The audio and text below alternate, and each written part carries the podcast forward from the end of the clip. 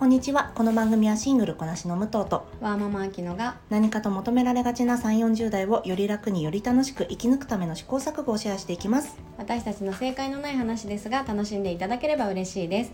毎朝6時に配信をしています。はい。前回、えーファムテック。フェムテック。そう私ね。いつも間違えちゃうファム。フェムテックフねェムテックね。ファムテックって大丈夫？なんかうん。変なことじゃない？フ 大丈夫だと思うェムテックフェムテックの話をのね話でね あのさせていただいて、はい。えー武藤は、うん。そのピルで今うん。生理を止めてるっていうことだけど、そのきっかけとか、うん。まあ、それやることによってどうなったのかとか、うんうん。結構やっぱね生理関係悩んでる人、ね世の中いっぱいいると思うから、うん。ね、そこら辺を今日はじっくり、はいはい。聞かせてもらおうと思います。はい、えー私なんですがこれは、えーまあ医学的な根拠に基づかないというか私個人の体験談としてぜひ聞いていただきたいんですが、まず私の生理止めようのきっかけは単純に生理マジめんどくせえと思ってたからです。うん。なんか重い印象あんまりなかったけどそれは生理中にきついのか、うんうん。あのこの心情的に、うんうん、PMS とかホルモンのね、ううんんうん。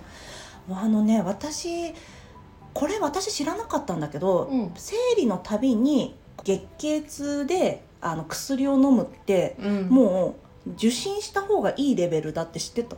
あの本来は痛みは伴わないはずなんだよね。そううん。私それ知らなくて私うん。毎回飲んでたの、当たり前のに、あうん。うんイブイブ飲もうみたいなあとロキソニン飲もうとか。痛いからってこと？そう痛いから。あー。っていう痛さもあったしでまあえっ、と年齢を重ねるごとに生理重くなってるなと思ってたのもあったし、うん。あと単純に超面倒くさかった、まあね。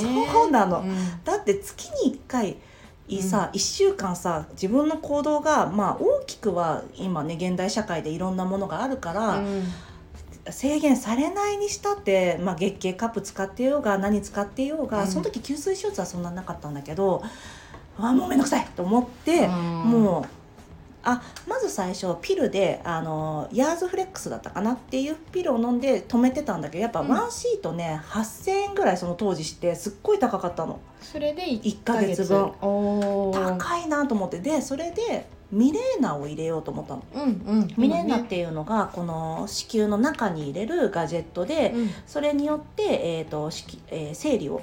3年から5年止めることができるんだけど、うーんそんなに長期間なんだそうねそうそう。で最初のうちはねあの生理不順とかもあるからそれはね、お医者さんとかで聞いてほしいんだけど月経困難症の場合は保険が適用になるっていうことだったので、私は月経困難症まあお腹も痛かったしね、うん。っていうことでじゃあミレーナ入れましょうってなったら、うん。なんとどでかい子宮筋腫ができててうん。テニスボール3個分って言われたんだけど。え？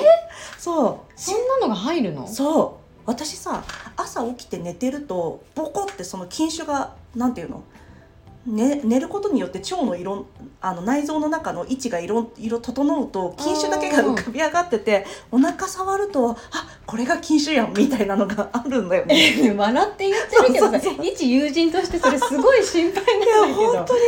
そうそうそれでえこれは摘出されした方がいいですか？みたいなうんうん。ことを言ってたんだけど、うん。まあ最初にこの生理によってそれが筋腫が私子も子供を産んでないから、うん。出産によってあの一緒に胎盤と一緒に出てくるっていうのもあるんだけど、子供を産む予定もないし、えー、と産まな産んでないからより大きくなっちゃって。うん。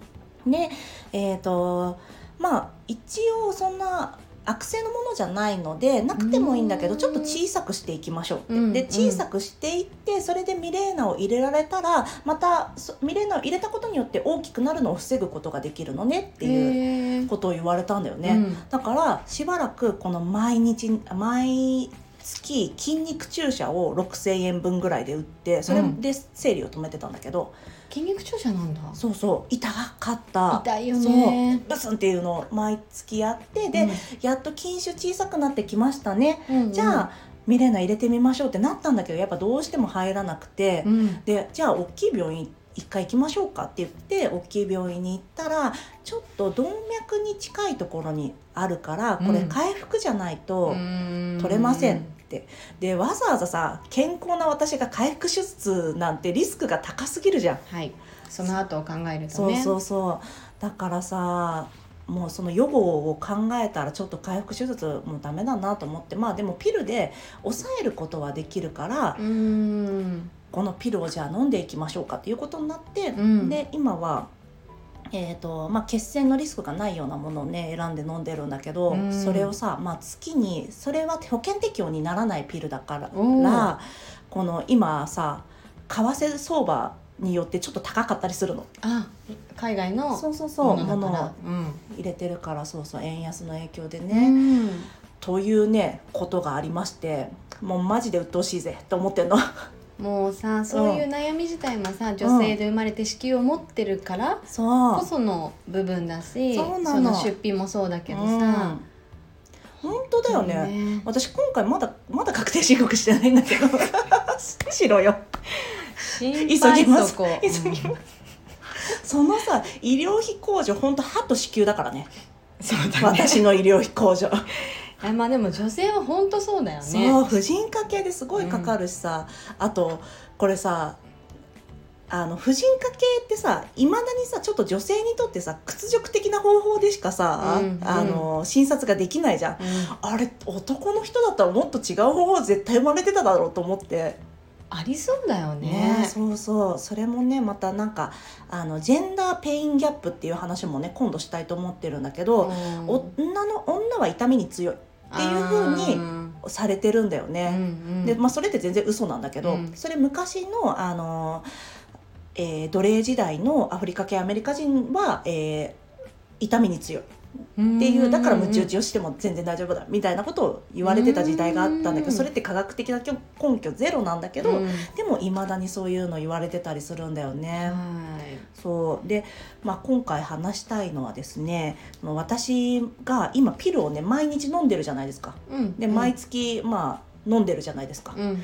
で高いし、うん。で鬱陶しい、うん。でも他の国にはじゃあ何があるのか月経困難症の時にどういったことができるのかっていうと例えばこの腕の下二の腕の下にねマッチ棒ぐらいのインプラントを入れることができるのね。ええでそれでまあ3年から5年生理を止めることができたりとか、あと,、えー、とミレーナもねもう同じ子宮に入れるガジェットなんだけどもっと入れやすい形状で丸いものとかを入れることができたりとか、うん。あとあのニコチンパッチを想像してほしいんだけどパッチでパッとしやってこの生理をコントロールすることができたりもちろんなんだっけ避妊にもなるんだけど、うそういうのがあったりあと海外ではピルも私3000円で毎月さ、まあ、毎月は行ってないんだけど6シートぐらいをまとめてはもらうんだけどお医者さんにわざわざ行って処方してもらうんだけど、海外ではもうドラッグストアでうん。もうね何ドル？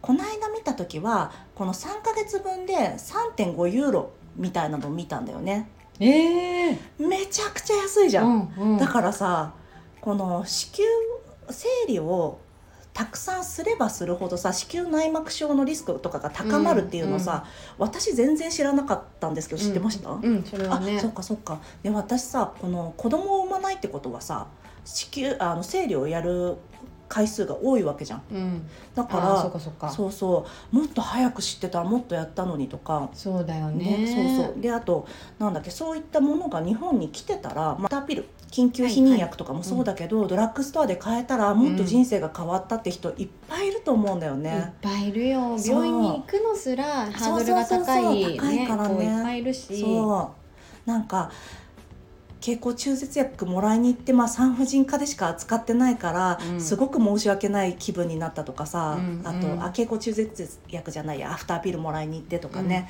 なんかすごくそこの医者になんか小言言われたとか。私もあるの。一回アフターピルもらいに行ったことあるんだけど、なんで日にしなかったんですか？みたいなこと言われて。怖い。そう。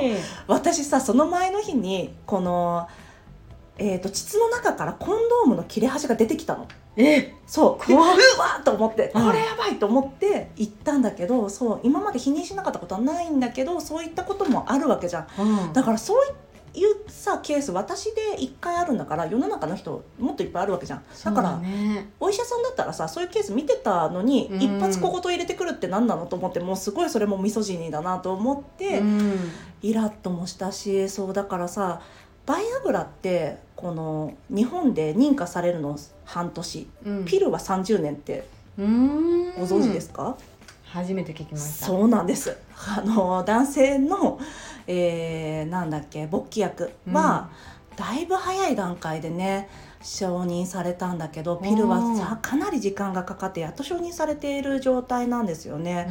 だから本当にね日本にいて受けられない医療がすごくやっぱ女性はね多いので本当に腹立つなと思っていつも思ってるんですよね。本当そうだね。そうなの。でそれ言うとさ「そんなことないよ日本には四季がある」とか言われちゃうんだけど。あでもそそれ私は思ってる。あそっ 私私。そうだった。秋ちゃんだ。でも四季は他の国にもある確しこれは男女差の話だから。まあその医療の問題で、ね、そうそう医療の問題はね。そうそう。だからそうそうそれねうん。早く是正されてほしいなと思ってるんですよね。なんか産婦人科のトイレとかに、うんうんうんあの一人で悩んでいませんか？みたいな、うんうん。産婦人科じゃなくてもこうたまにシールあるじゃない、ね。なんかそういうメッセージはあるのに、うん。そのもっと手前で、うん。そう悩まないようにう、ん。なんだろうこうアプローチできる方法っうんうんていくらでもあるんだから、うん。そっちにもうちょっと目を向けてほしいね。ね本当にね。うん。ピルの内服率も国によって全然違うんだよね。だから生理に対しての情報量がねそれだけ違うっていうことなんだけど、ね、これはまた今度別のお話にしたいと思います。この番組はスタンド FM はじめ各種ポッドキャストで配信しております。ご質問やご相談はリンクにあります。ツイッターアカウントかスタンド FM のレターでお願いいたします。皆さんのフォローやご意見いただけますと大変励みになりますのでお待ちしております。ではまた次回。失礼いたします